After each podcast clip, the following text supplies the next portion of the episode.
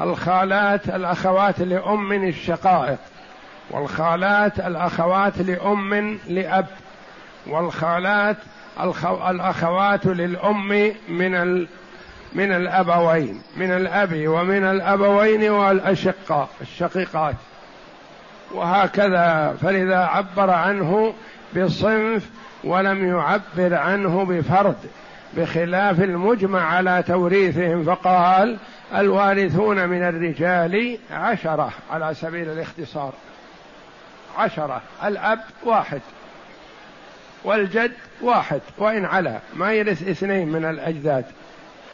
نعم.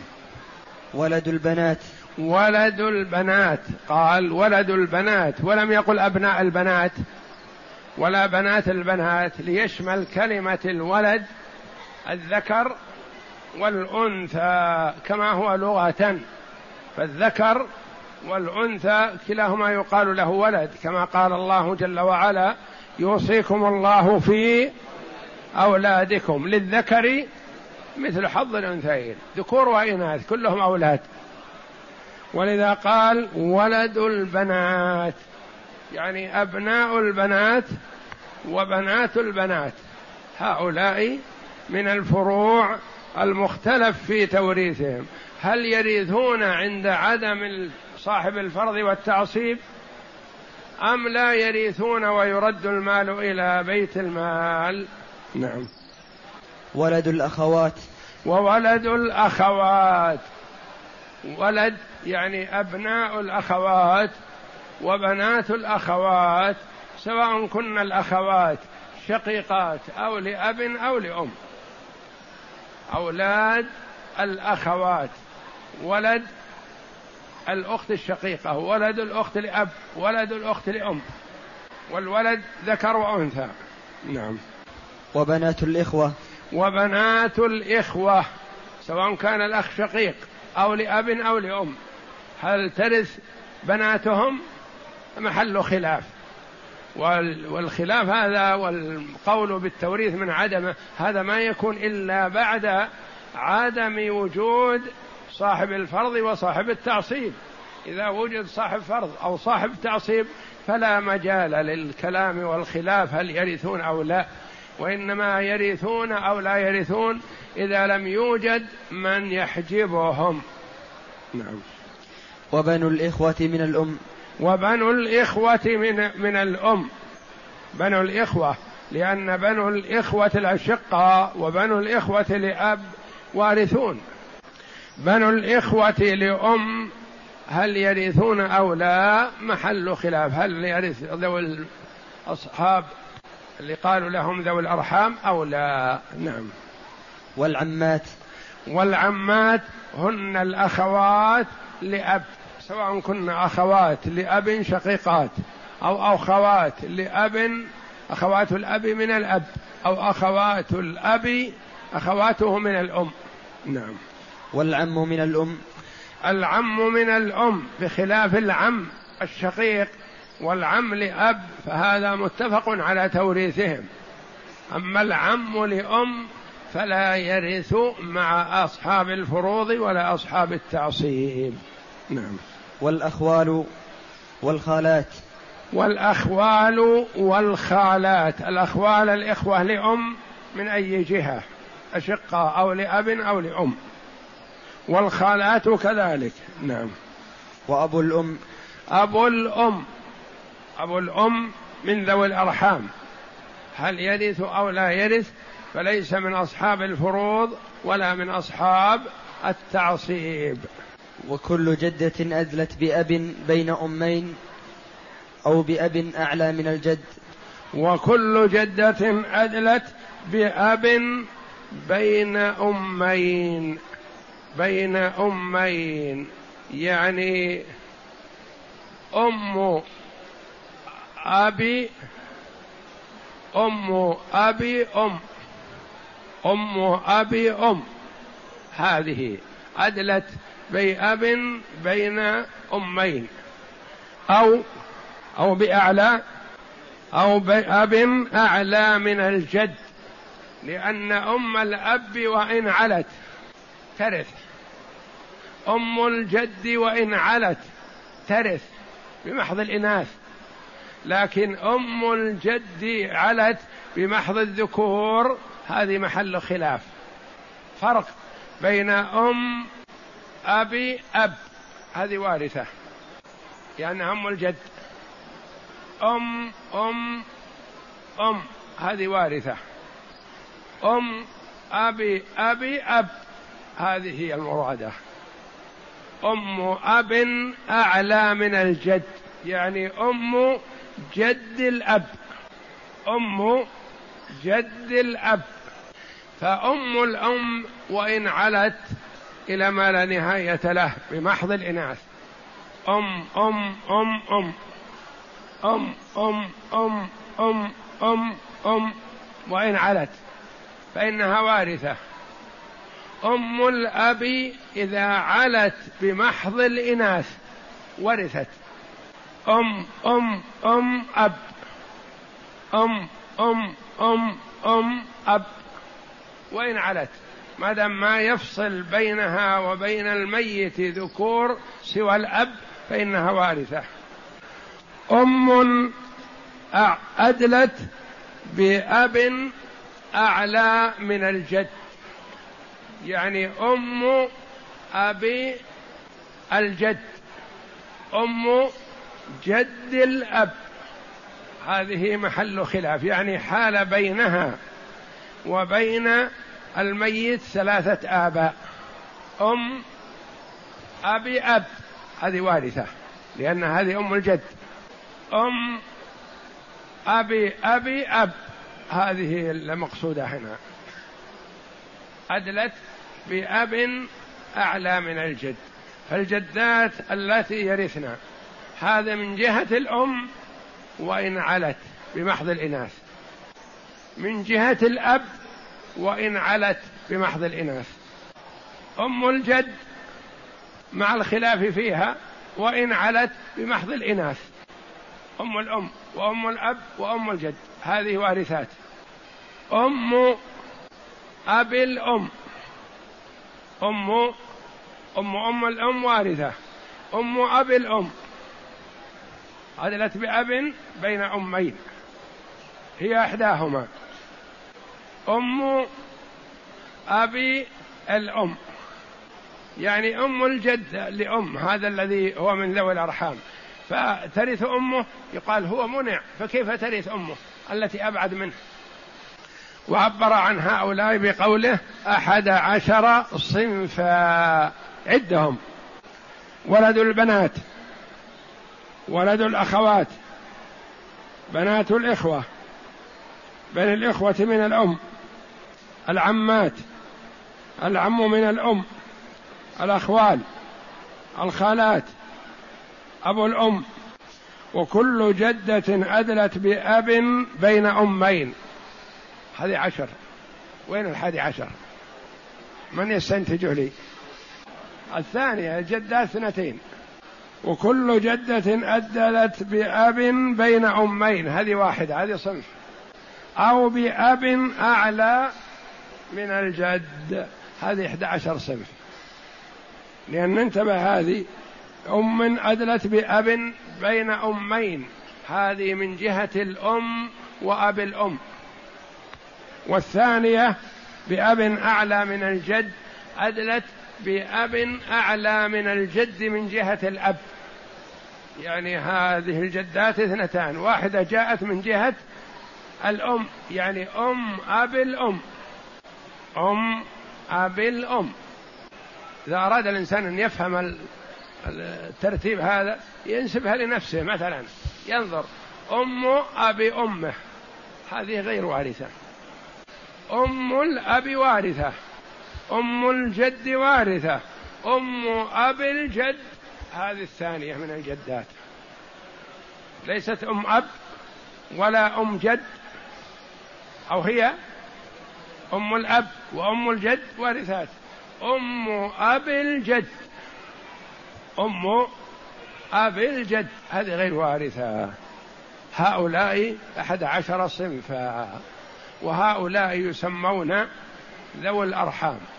وسيأتي الكلام عليهم إن شاء الله في باب ذوي الأرحام، وإنما ذكرهم هنا بحكم الوارثين من الرجال والوارثات من النساء المجمع عليهم، وذكر على سبيل الإجمال الوارثون من الرجال والنساء المختلف في توريثهم. هل يرثون على أن ذوي الأرحام يرثون أم لا يرثون؟ أقوال للعلماء رحمهم الله. بعض العلماء رحمهم الله يقول إذا مات الميت وليس له صاحب فرض ولا صاحب تعصيب وله أقارب من الأم أو من الأب فهم أولى بالمال، لأن الله جل وعلا يقول وأولو الأرحام بعضهم أولى ببعض. آخرون يقولون هؤلاء ما فرض الله جل وعلا لهم شيء، لا في كتابه ولا على لسان رسوله صلى الله عليه وسلم، فحينئذ مات الميت وليس له أقارب مجمع على توريثهم يرد ماله إلى بيت المال. وهل هو بيت المال كما سيأتينا وارث يعني تصرف في المصالح أم أنه حافظ؟ قولان للعلماء ستأتي إن شاء الله. نعم. فهؤلاء ومن أدلى بهم يسمون ذوي الأرحام. هؤلاء ومن أدلى بهم يعني ابن أخ لأم، ابن أخ لأم، بنت ابن أخ لأم، وهكذا. ومن أدلى بهم يسمون ذوي الأرحام. ائت مثلا للصنف الأول البنات، ابن بنت يقول من ذوي الأرحام، ابن بنت، ابن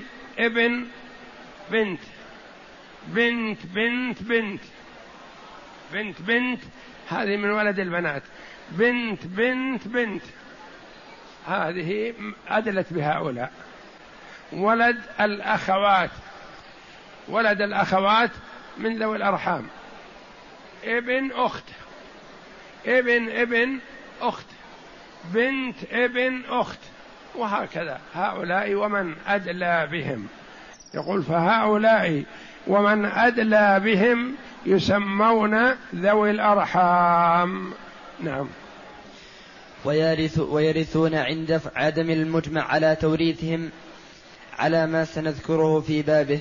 ويرثون على المذهب إن ذوي الأرحام يرثون وهم مقدمون على بيت المال وعلى الجهات الأخرى، لأن هؤلاء ذوي الأرحام، والله جل وعلا يقول وأولو الأرحام بعضهم أولى ببعض في كتاب الله، فهم أولى من غيرهم. فكيف نصرف المال لبيت المال ويوجد أبو الأم؟ أبو الأم من ذوي الأرحام، وهو ربما يكون أحنى على الولد من أبي الأب، وربما يكون نشأ ابن البنت وهو الذي قام عليه، ثم في النهاية يرد المال إلى بيت المال. يقول هو أحق به. ويرثون عند عدم المجمع على توريثهم. أما إذا وجد المجمع على توريثهم فلا إشكال، لأن المجمع على توريثهم بالنص، والنص ما ينظر لاجتهاد معه أبدا. لكن إذا ما وجد من أجمع على توريثهم مثلا يعطون ذوي الأرحام على ما سنذكره في بابه، يعني في باب ذوي الأرحام. اقسم. هلك عن بنت ابن وبنت بنت، بنت ابن وبنت بنت، لا يوجد سواهما. المال لبنت الابن لأنها وارثة من المجمع على توريثهم، وبنت البنت لا ترث ولا تأخذ سدس ولا غيره، لا تأخذ شيئا مع وجود صاحب الفرض.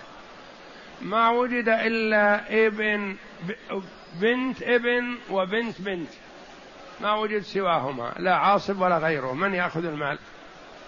بنت ابن وبنت بنت تأخذ المال بنت الابن كله فرضا وردا، فرضا وردا، لأن بنت الابن لها النصف فرضا ولها الباقي ردا، وبنت البنت من ذوي الأرحام. هلك هالك عن ابن أخت وابن أخ، ابن أخت وابن أخ، المال لابن الأخ تعصيبا، وليس لابن الأخت شيء لأنه من ذوي الأرحام. هلك هالك عن ابن أخ لأم وابن أخ شقيق، المال لابن الأخ الشقيق لأنه عاصب، وليس لابن الأخ لأم شيء. هلك هالك عن أخت وعمة، عن أخت وعمة شقيقة، المال للأخت فرضا وردا، وليس للعمة شيء لأنها من ذوي الأرحام. هلك هالك عن عمة وخالة، وهذا سابق لأوانه. عمة وخالة، عمة وخالة، المسألة من ثلاثة. العمة بمنزلة الأب، والخالة منزلة الأم، والمسألة من ثلاثة، للعمة اثنان وللخالة واحد. وهذا سيأتي إن شاء الله في باب ذوي الأرحام. هلك هالك عن خال ومعتق، عن خال ومعتق، المال للمعتق لأنه عاصب، والخال من ذوي الأرحام، ولا يرث الخال إلا مع عدم أصحاب الفرض والتعصيب. هلك هالك عن أم أم أم وأم أم أب، يشتركان في السدس والباقي يأخذنه ردا إن لم يوجد سواهن. هلك هالك عن أبي أب وأبي أم، المال لأبي الأب تعصيبا، وليس لأبي الأم شيء لأنه من ذوي الأرحام. هلك هالك عن ابن بنت وابن بنت أخرى، ابن بنت وابن بنت أخرى، إذا لم يوجد سواهما فهما يشتركان في المال فرضا، يعني بمنزلة أمهاتهم بالتنزيل. هلك هالك عن ثلاث خالات متفرقات، خالة شقيقة وخالة لأب وخالة لأم، المسألة من ستة، للخالة الشقيقة ثلاثة، والخالة لأم لها السدس واحد، والخالة لأب لها السدس تكملة الثلثين بالنسبة للأخت، وتعرض المسألة إلى خمسة، من ستة وترد إلى خمسة. هلك هالك عن ابن ابن ابن ابن عم وابن بنت، المال لمن؟ لابن العم وإن بعد، لأنه من المجمع على توريثهم، وليس لابن البنت شيء مع وجود العاصب.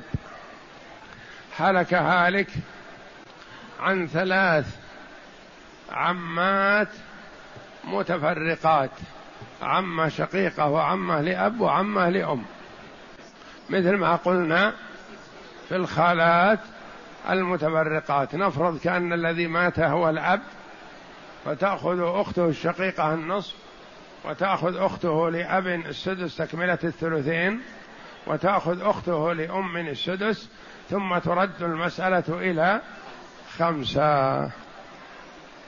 والله أعلم، وصلى الله وسلم وبارك على عبده ورسول نبينا محمد وعلى آله وصحبه أجمعين.